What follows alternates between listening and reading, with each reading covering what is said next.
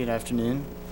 If you could please turn to, open your red Pew Bibles and turn to page 980.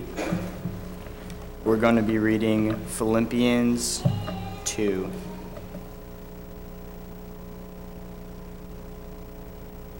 Have this mind among yourselves, which is yours in Jesus Christ, who, though he was in the form of God, did not count equally with God a thing to be grasped, but emptied himself by taking the form of a servant, being born in the likeness of men.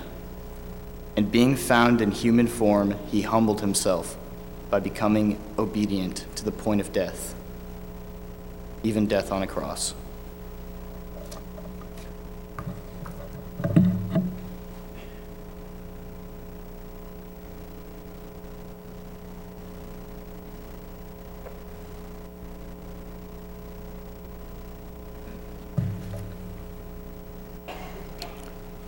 Jesus, being the only perfect person to ever live, was a man constantly devoted to prayer. Open your Bibles up to Mark chapter 1. Jesus is going around, he's preaching, he's casting out unclean spirits, and has made quite the name for himself. And look at the story we read about starting in verse 32. The Bible says, At evening, when the sun had set, they brought to him all who were sick and those who were demon possessed, and the whole city was gathered at the door. It's late, it's dark. Jesus has the whole city at the doorstep. And notice what happens later after he wakes up after sleeping for just a few hours. Starting in verse 35. Now in the morning, having risen a long while before daylight, he went out and departed to a solitary place, and there he prayed. Here we have a man who gets up before the sun after a night with the town, and instead of sleeping in, he goes out alone to a place of isolation and prays to God. Jesus was a man who was devoted to prayer. And he shows us that we can't spend too much time talking to the one who made us. Let's tonight look at a few ways on how Jesus prayed, but also what Jesus had to say about prayer. Number one, when Jesus prayed, he took his time. In Luke chapter 6, verse 12, we see Jesus before selecting the 12 apostles going out into a mountain to pray. And the Bible says that he prayed and he continued in prayer all night. Jesus is about to make an important decision and takes his time to pray to God. We as Christians need to do the same and take time out of our everyday lives to pray to God as well. Number two tonight, when Jesus prayed, he had a certain manner to his prayers. In Luke chapter 11, Jesus gives us a template for prayer.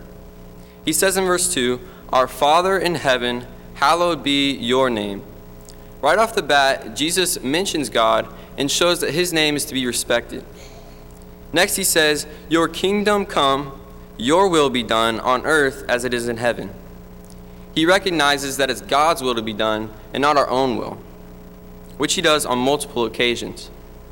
He then asks God, God, give us day by day our daily bread, and forgive us of our sins, for we also forgive everyone who is indebted to us. He tells us to pray for forgiveness, but to also forgive others. We as Christians need to be more like Christ, praying in the same manner that he prays, lifting God's name up, realizing that it's not what we want, but what God wants. And also, we must recognize the sin in our lives and ask for forgiveness. Number three, Notice the intensity of Jesus' prayers. Turn over to Luke chapter 22, verse 42. Jesus is sitting there in the garden before he will be betrayed, arrested, denied by Peter, beaten, and tortured until eventually being hung on the cross. Jesus is anxious. He knows all of these things are about to happen, and he stops and prays. Nevertheless, not my will, but yours be done. Then an angel of the Lord appeared to him from heaven, strengthening him. And being in agony, he prayed more earnestly. Then his sweat became like drops of blood falling to the ground. This prayer is so intense that Jesus is sweating bullets. Sometimes I feel like when we pray, we are just sort of going through the motions. I'm not saying that after we pray, we should be drenched in sweat, but what I am saying is that we need to be more focused on our prayers and be more in tune with our prayers. Number four tonight, Jesus had an energy like no other when it came to prayer. As we have already seen in Mark chapter 1, verse 35, Jesus gave it his all when it came to prayer, and I believe that we need to do the same. Next, let's look at what Jesus had to say about prayer. In Luke chapter 11, Jesus gives a parable that applies to prayer. A friend comes to another friend asking for bread in the middle of the night, and the friend gives him the bread not because they are friends, but because he is so persistent in his asking. Jesus is saying to us that we ourselves need to be persistent in asking God for our needs. Luke 9:11 says, "Ask and it will be given unto you; seek and you will find; knock and the door will be opened unto you." Jesus also warns us what we shouldn't do in our prayers. In the Sermon on the Mount, Jesus is talking about prayer, and he tells us not to use vain repetition or pray just to be seen by others to show off. He says in verse 8 of Matthew chapter 6, Do not be like them, for the Father knows the things you have need of before you ask him. Jesus prayed at the beginning of his ministry, just after his baptism. He prayed at the end of his ministry, before selecting the apostles. He prayed before his transfiguration, before Peter denied him. He prayed for his enemies. He prayed while he was suffering, and he prayed before conquering the cross. Jesus was a man of prayer. And if we are truly trying to strive like him and to become more like Christ, we as Christians, followers of him, must be as well.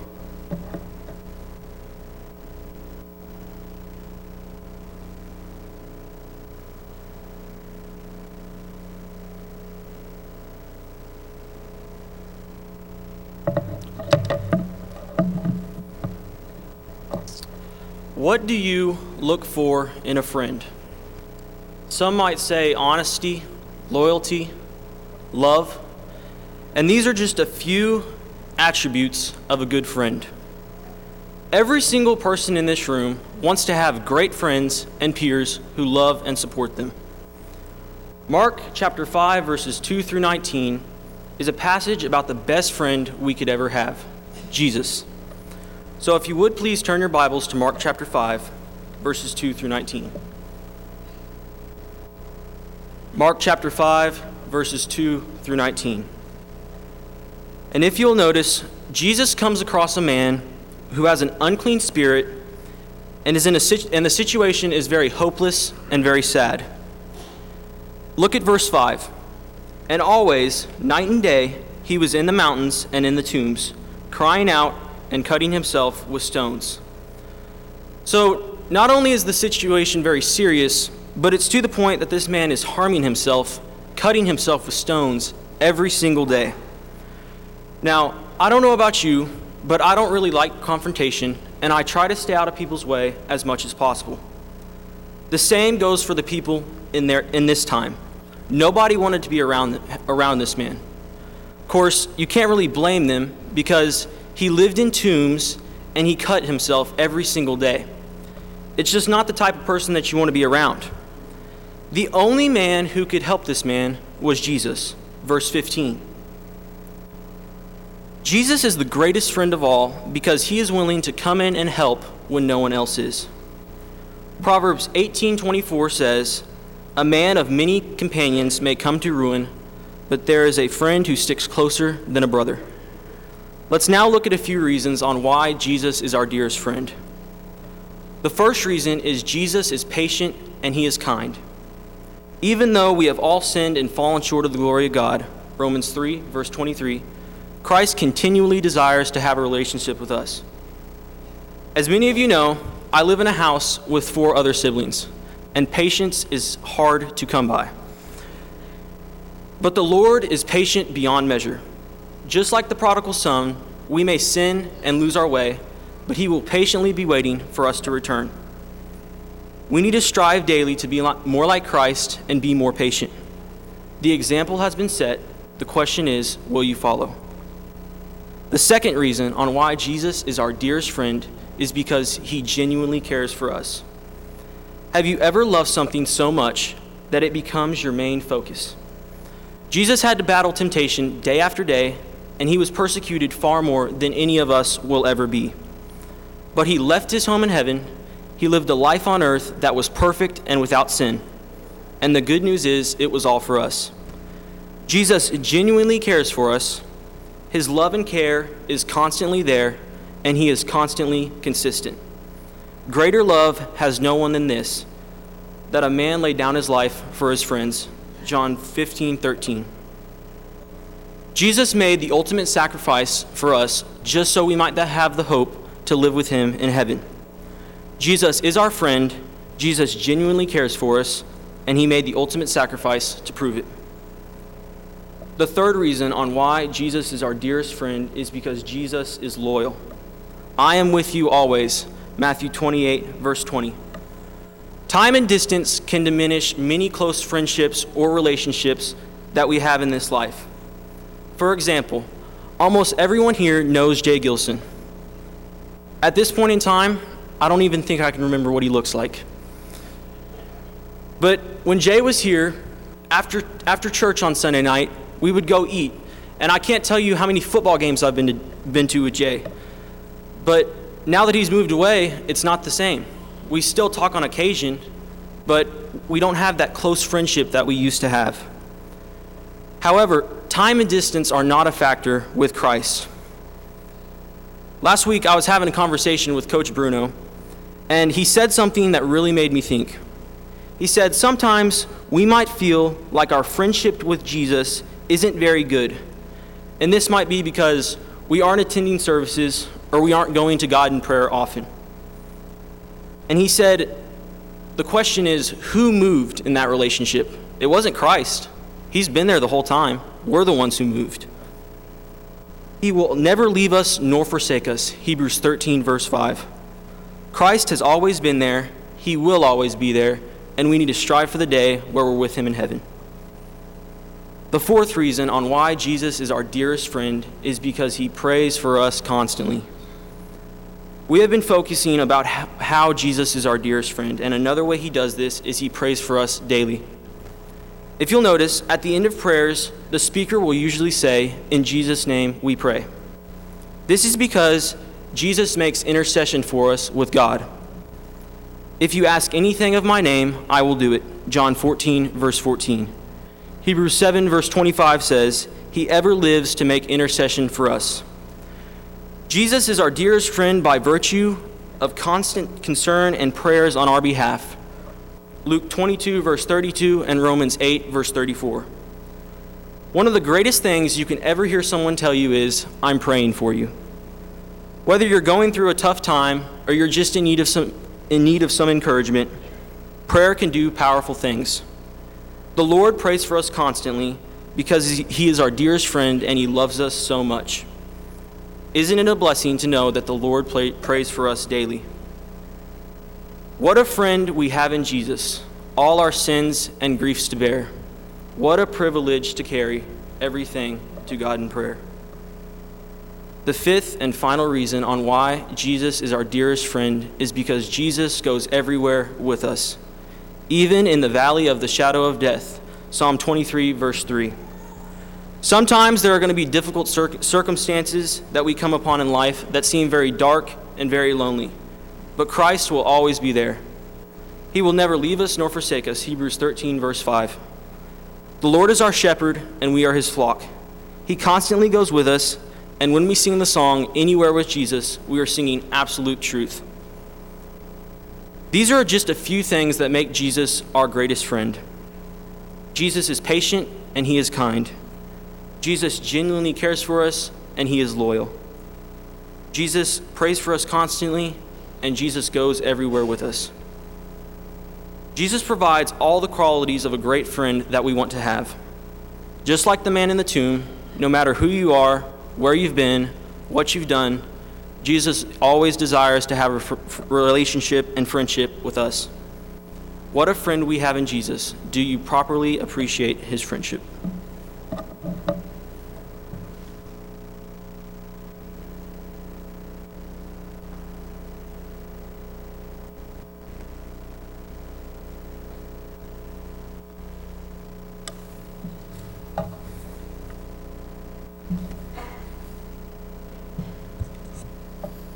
Love, respect, and treasure Scripture is a virtue.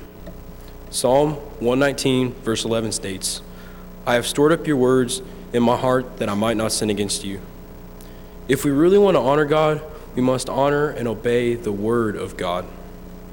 We all want to be knowledgeable on the Word of God, but no one will be as all knowing as Jesus. It's impressive to see just how well Jesus actually knew the Word. On one occasion, when his disciples were leaving, Jesus asked the apostles where they were going to leave as well. Simon Peter answered him, Lord, to whom shall we go? You have the words of eternal life.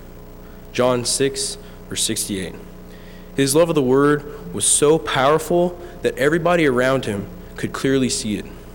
Let's look at some reasons that demonstrate that Jesus truly loved the Word of God. First off, what he believed about the Word. He believed that the Word of God is necessary for growth. Luke 2 46 through 52. As a young man who wanted to grow, he went to the temple to learn from the teachers and scholars over there. When his parents found him, Jesus explained, I must be about Father's business. From an early age, Jesus was eager to learn from his Father's Word. He believed that God's Word is unchanging. No matter who it is, what it is, or when it is, God's Word will never change and will never die. Heaven and earth will pass away, but my words will not pass away. Matthew 24 35. Look at that again. My words will not pass away. Jesus is telling us in this passage that the words of God will live on forever and they cannot be replaced or altered by anything. For Jesus, the scriptures were a help in times of suffering. On the cross, Jesus quoted scripture repeatedly. Matthew 27 46, my, my God, my God, why have you forsaken me? Even when Jesus was suffering the most, he found help with scripture. When we are suffering anything, scripture is there to help us and guide us. It has stories we can all relate to and learn from to help us in the worst times in our lives. Jesus believed that God's word is authoritative. John 8:28 reads, "So Jesus said to them, when you have lifted up the Son of Man, then you will know that I am he, and I do nothing on my own authority, but speak just as the Father has taught me." Jesus knew God's word had authority. He even said it himself in this scripture. I don't I don't I don't do nothing on my own authority, but I speak as the Father has taught me.